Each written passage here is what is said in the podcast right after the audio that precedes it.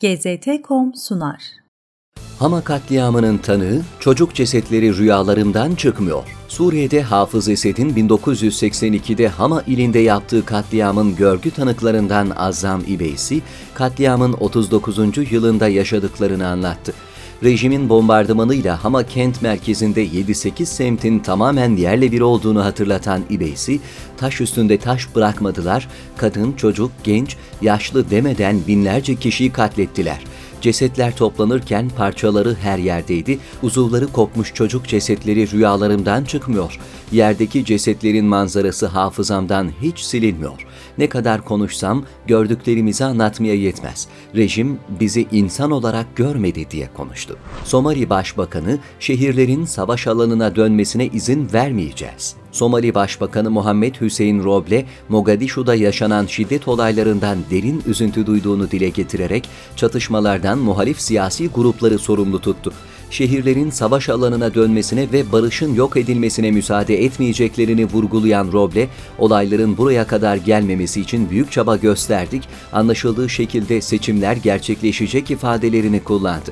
Mogadishu'da gece saatlerinde Cumhurbaşkanı Adaylar Konseyi'ne bağlı güçlerle güvenlik güçleri arasında çıkan çatışmada bir asker hayatını kaybetmiş, dört asker de yaralanmıştı. Fransa'da İslamofobik muameleye maruz kalan Trappesli Müslümanlar konuştu. Fransa'da lise öğretmeni Didier Lemaire'in Paris'in banliyölerinden Trappes'in Müslümanların eline geçtiği, baskı nedeniyle Hristiyan ve Yahudilerin şehri terk ettiği iddialarını ortaya atması, son zamanlarda sosyal hayatın içinde görünür olmaya başlayan Müslümanları İslamofobik muameleyle karşı karşıya bıraktı. Trappes sakinleri Fransız siyasetçilerin ve medyanın kendilerini mecliste görüşülen ayrılıkçı yasa tasarısı için propaganda malzemesi yapmasından şikayetçi. Darbenin ardından Myanmar'da sular durulmuyor. Myanmar'da 1 Şubat'ta ülkenin fiili lideri Aung San Suu Kyi, devlet başkanı Win Myint ile üst düzey hükümet üyelerinin gözaltına alınması ve askeri darbeyle başlayan istikrarsızlık aradan iki hafta geçmesine rağmen sürüyor. Darbenin ardından ülke çapında başlayan protestolar, askeri yönetimin sıkı yönetim uygulamaları ve internet erişimi yasaklarına rağmen sürüyor.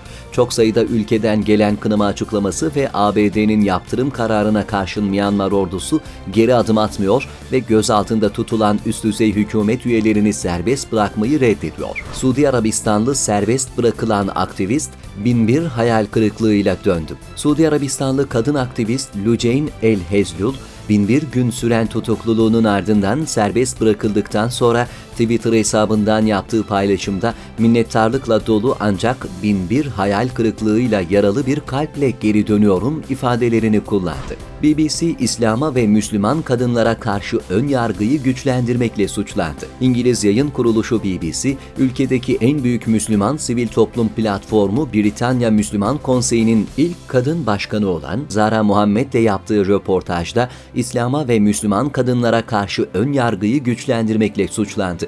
Muhammed'e dinle ilgili hüküm verebilecek bir konumda olmadığını söylemesine rağmen dört kez üst üste kadın imamlar konusunun sorulduğu ve sorulara cevap vermek isteyen Muhammed'in sözünün her defasında kesildiği belirtildi. İsrail Gazze'deki tarım arazilerini bir ayda ikinci kez sular altında bıraktı. İsrail'in yağmur sularını biriktirdiği barajları açması sonucu abluk altındaki Gazze şeridinin doğu sınırına yakın 500 dönümden fazla tarım arazisi bir ay içinde ikinci kez sular altında kaldı. Hububat ve yapraklı bitkilerin tamamı telef olurken zararın binlerce dolar olduğu tahmin ediliyor. Libya'da 17 Şubat devriminin 10. yılı kutlanıyor. Libya'da halk 42 yıllık Muammer Kaddafi dönemine son veren 2011'deki 17 Şubat devriminin 10. yılını kutluyor. Ülkede 17 ve 18 Şubat günleri resmi tatil ilan edilirken kutlamalar için günler öncesinden yapılan hazırlıklarda cadde ve meydanlar Libya bayrakları ve ışıklandırmalarla süslendi. Trablus'un Şehitler Meydanı'nı dolduran çok sayıda Libyalı meydanda çalan devrim şarkılarına ellerindeki bayraklarla eşlik etti. GZT.com sundu.